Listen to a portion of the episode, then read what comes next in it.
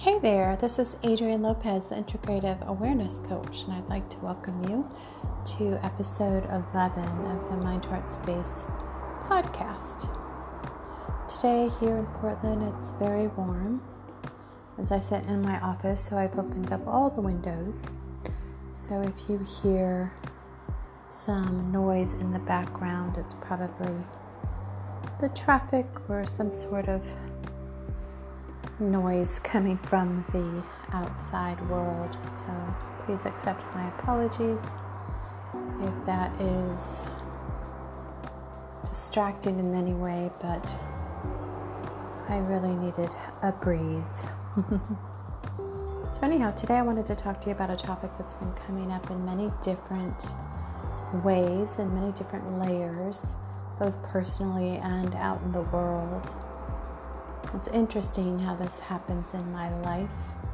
I don't know, maybe you've had similar experiences, but this is part of the reason why I really consider myself a mystic. I'm very attuned to signs and symbols and coincidences. They have been very meaningful to me in my life as ways of navigating and understanding my own experience and consciousness. So, I mean, if you really consider it, there is no separation in consciousness. The outside world is just reflecting back everything to us that's already internally there. Then these signs and symbols are magically sent from ourselves to help us as guideposts along the way. But I must tell you, the real topic of today is the idea of health. And as a integrative awareness coach, I support and help people deal with wounds that they've had probably most of their lives. And I'm not necessarily talking about physical wounds, but emotional, psychological wounds that often manifest physically in disease or certain conditions that people battle with. And this leads me to healthcare in general and the idea that all of us at one time at another suffer from illness or disease and this brings me to the idea that what we're facing right now is a worldwide worldwide health pandemic is actually the healthcare crisis before the healthcare crisis, or maybe after the healthcare crisis, I should say. And so I want to tell you a little bit about what I mean by that. So, um, right now in the skies, I have also seen this topic emerge through what is known the asteroid Chiron, known as the Wounded Healer. And Chiron represents that part of us, whether it be psychological, emotional, emotional wounds that won't heal. And so, this uh, archetype also shows up in the image or character of the Fisher King that was found in um, Tales of the Grail. And the Fisher King was a king who became ill, and his entire kingdom uh, suffered and reflected, his illness was reflected in his kingdom, interestingly enough. And so there was a direct connection between the king's health and his kingdom, the land, and the people and the nature around him. And so, how does this relate to what we are experiencing right now? how we take care of ourselves, what health means. And the COVID pandemic has had us pause and change the way that we interact. It's shifted our entire way of life and how we have our being in the world. But I'd like to give you a little bit of frame or context for the COVID and how it is or how it can be seen uh, in the backdrop of the healthcare system, the healthcare crisis before the pandemic even arrived. So, I've been a teacher, many of you might know, for the past 15 years, and I just left my career just this year. But as a teacher, I had an opportunity to be on the front lines, to have that front row seat to children and their families and the challenges and obstacles that each one had to overcome and face as they showed up to school every day. The obstacles as a teacher that I had to face uh, to learning, to teaching. And it all just kind of gave me a really bird's eye view of the social issues affecting so many of us. And as a frontline worker, as many people that work with the public uh, intimately, such as counselors and nurses and doctors and cashiers and waitresses and all the people that have a face to face interaction with the public, we often get the brunt of the social ills first as many people bring what they have to share with us. And so, of course, you can imagine having over 145 students a day, having that many interactions per day can take quite a toll on one person and the additional demands of being a educator in a classroom having contact with parents and supporting them and creating systems that support their children helping them create a sense of discipline and accountability that's not always um, first nature to parents as many were not educated or informed about how the nervous system develops and the cognitive development of children, how it occurs, let alone their own cognitive development.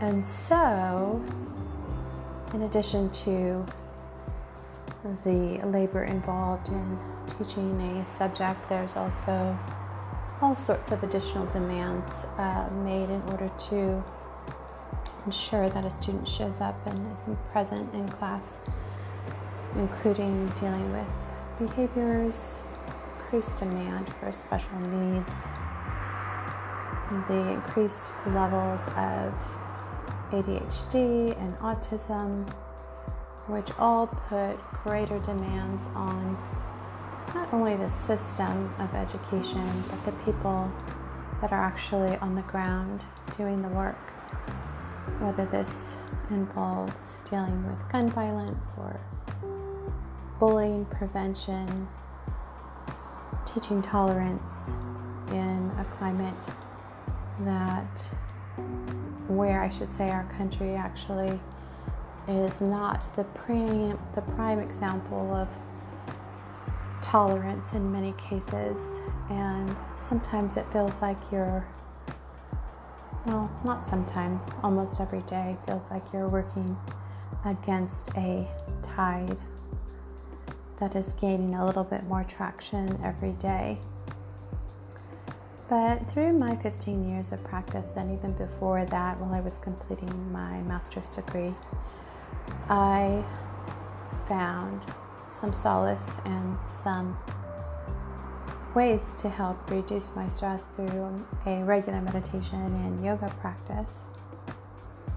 And of course, because I benefited so much, I naturally wanted to share this with my students and my fellow teachers and the staff members at my school, as well as the entire school district and my community, which I did for about five years. And I soon realized that for me, it was like just putting a little band aid on a much bigger problem that was very evident to me as a society. And this reminds me of the idea that when you travel, when you get on a plane, they always say, in case of emergency, you know, put on your own oxygen mask before you try to help other people. And so that's what I decided to do probably for the first time in my life. And I decided to um, take on a radical practice of self care, which involved removing myself from that environment.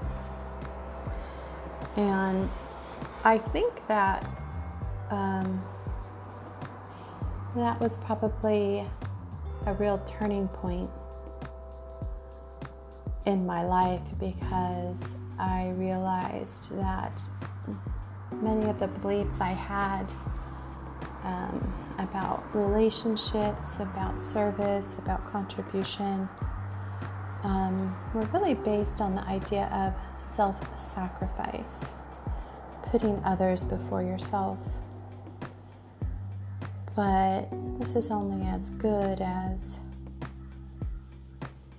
the original source. You know, they say, love thy neighbor as thyself, and that equation includes you. Right? You are central to that equation. So if you're not loving yourself, it's really hard to be available to provide that to others. And many times in our society, this level of disconnect from self has become normalized. And more often um, encouraged, or we see that we end up blaming ourselves for not keeping up with a system which was not built with the individual's health or individual's health in mind, but production and profits and maximizing these. So I'll give you an example. Um, it was, I think, around 2009, right around there was a national uh, real estate crisis, and I had a friend who had a condo in the Bay Area with her husband. It was a one-bedroom condo, and they had a mortgage of about $500,000 on it, which they ended up uh, having to foreclose on because um, the property became so devalued. And so um, she came to me in tears, crying. She told me, she said, I feel like such a failure for losing my house. And it really struck me because there was a whole um, industry that had been acting in, unethically and irresponsibly and was not willing to take responsibility for the situation that they had helped create.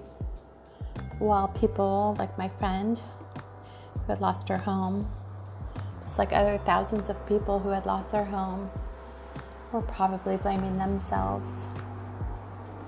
And so, well, things aren't usually, uh, you know, so easily cut and dry. Um, I noticed that part of the system is keeping people keeping people uh, feeling responsible for things that aren't necessarily their responsibility. And then removing responsibility from those people who are centrally responsible for a situation, and this lack of accountability um, that allows all sorts of situation dysfunction to emerge definitely shows up in education. And so uh, I struggled with this as a teacher. How can I help families meet the needs of their children who are ill equipped, not of any fault of their own, but because they haven't been trained or educated about the dynamics of developing nervous systems and cognitive development of children and how they can support that in the best way um, was not being addressed. Right? My job as a teacher was to teach a subject matter. And I did take matters into my own hands and I began teaching about cognitive development involved in mindfulness studies. I was fortunate, fortunate to participate in a year long educator, mindfulness educator program that was deeply uh, grounded in science, where I had the opportunity to study with nationally renowned experts in neuroscience, mental health, psychologists, neurobiologists, all carrying out research on the stress response and how that affected cognitive development, learning, um, poly- polyvagal theory, and the effects of trauma on children and adults. And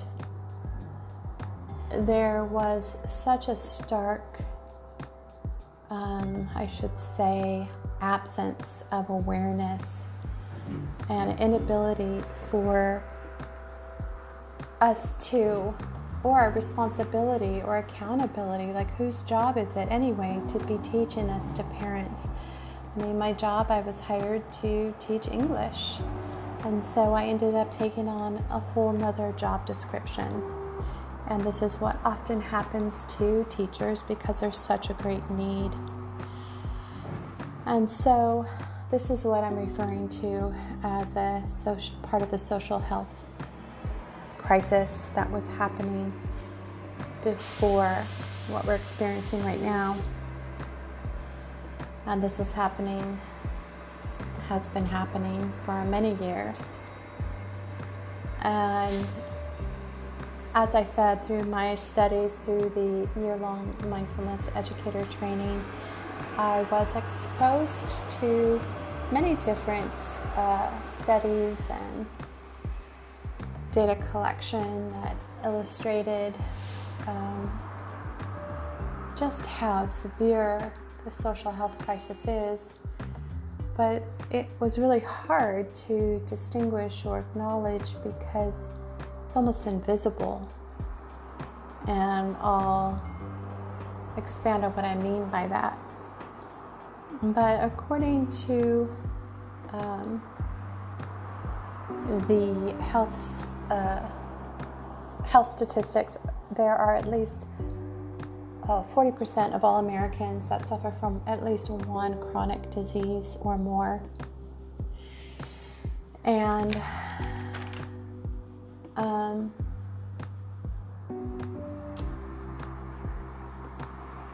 part of this uh, study was a dive into something called the ACEs study, which was uh, made well known by a doctor, pediatrician named Nadine Burke Harris, who has now been named the Surgeon General of California. But she was working one of the uh, poorest parts of San Francisco, Bayview-Hunters Point, where she noticed that the children that she was seeing had disproportionate uh, rates of childhood diseases than other zip codes, and she was interested to find out what exactly this was when she fell upon a study done by Kaiser of 17,000 adults who were um, screened for what is known as adverse childhood events. and this involves uh, mental illness in the family, a parent or family member being incarcerated, physical, psychological, or sexual abuse, a death in the family, a victim of war or a refugee, homelessness, poverty, observing or being a victim of domestic violence, drug or alcohol abuse in the home. Anyways, you get the idea. So, through this collection, uh, the doctors determined some very telling or revealing outcomes in regard to how these events affect individuals on many different levels. So, first of all, um, what was discovered was that there's a direct response or correlation, I should say, from the number of adverse childhood effects to the rate of disease. And this extends all the way into adulthood. It also affects childhood cognitive development as the stress response becomes over um, stimulated and then conditions the nervous system uh, at a really vital time in a person's life where it becomes to see alarm or alert, or perhaps there isn't any. And so the nervous system becomes conditioned into hypervigilance. And this continues to affect every system in the body, including the immune system, the hormonal system, the respiratory system, the circulatory system, etc. And so the cor- it correlates with the number of ACEs or adverse child effects with the rate of disease. So um, they found out one out of eight had at least four or more ACEs, and that these, the number of ACEs that each participant uh, participant experienced, actually multiplied their adult tendency to suffer from diseases such as cancer, heart disease, diabetes, asthma, um, and sometimes not only doubled it, but uh, quadrupled it. And so, amazingly, uh, of course, these doctors and were very interested about this outcome and how it is uh, affecting people in unprecedented, unconnected ways that they had seen before. So, and as a teacher in a classroom, dealing with the whole spectrum of the different conditions students show up with and how students are cognitively available to learn is definitely noticeable. And you don't have to do studies, you don't have to be a doctor or a scientist. You just have to be a keen observer to see that the climate of our modern society is not conducive to the development of our emotional, and physical, and psychological health and well being. And so I refer to this as the pandemic before the pandemic. And while I'm sad that many people have suffered and lost their lives to this virus, that has changed so many people's lives. I'm also thankful because I believe that it has given all of us a chance to pause and reflect on the conditions that we have become so accustomed to because we're immersed in them every day that we don't often have the distance to truly see the water that we've been swimming in. And so think this is a huge call to awaken. And this is a crisis within a crisis. And it's interesting for me to think about the word crisis. The Greek root means decision or to decide between two paths, a decisive point, a crucial stage, a turning point. and it's usually related to health. The decision to be healthy or whole, or the decision to continue to be ill and disconnected. And the word health simply means whole or integrated. And this really brings me back to meditative mindfulness and yogic practices because they are all tools that help people bring into harmony their biological system on every level in alignment with their their mind and their spirit. And this creates a balance of opposing forces that allows people to create union. That's what the word yoga means union between seeming opposites into a unity consciousness, the unity of their own consciousness. And when this is done, it's returning the body back to a sense of well being. And perhaps it's not even missed until it's revisited through intentional practice. And so these practices also provide a context for us to view our habitual ways of thinking and feeling about ourselves first, and then, of course, others, and how this affects our health in our bodies, how this affects the health of other people's bodies. And so, this is the real social and cultural issue at the core for me observing it in myself, observing it in the students around me. How we care and attend to ourselves is very important because we have young eyes watching, copying, and mimicking what they see. And that's why I always return back to the inner pilgrimage, what it means to be conscious and the idea that we are allowed to experience the knowledge of our own being, our true self, which is our lived experience outside of the narrow funnels and categories we've been given to live in that don't necessarily attend to the deep needs of our heart and our soul and our mind. So, my call is to you is to abandon how other people define who you are.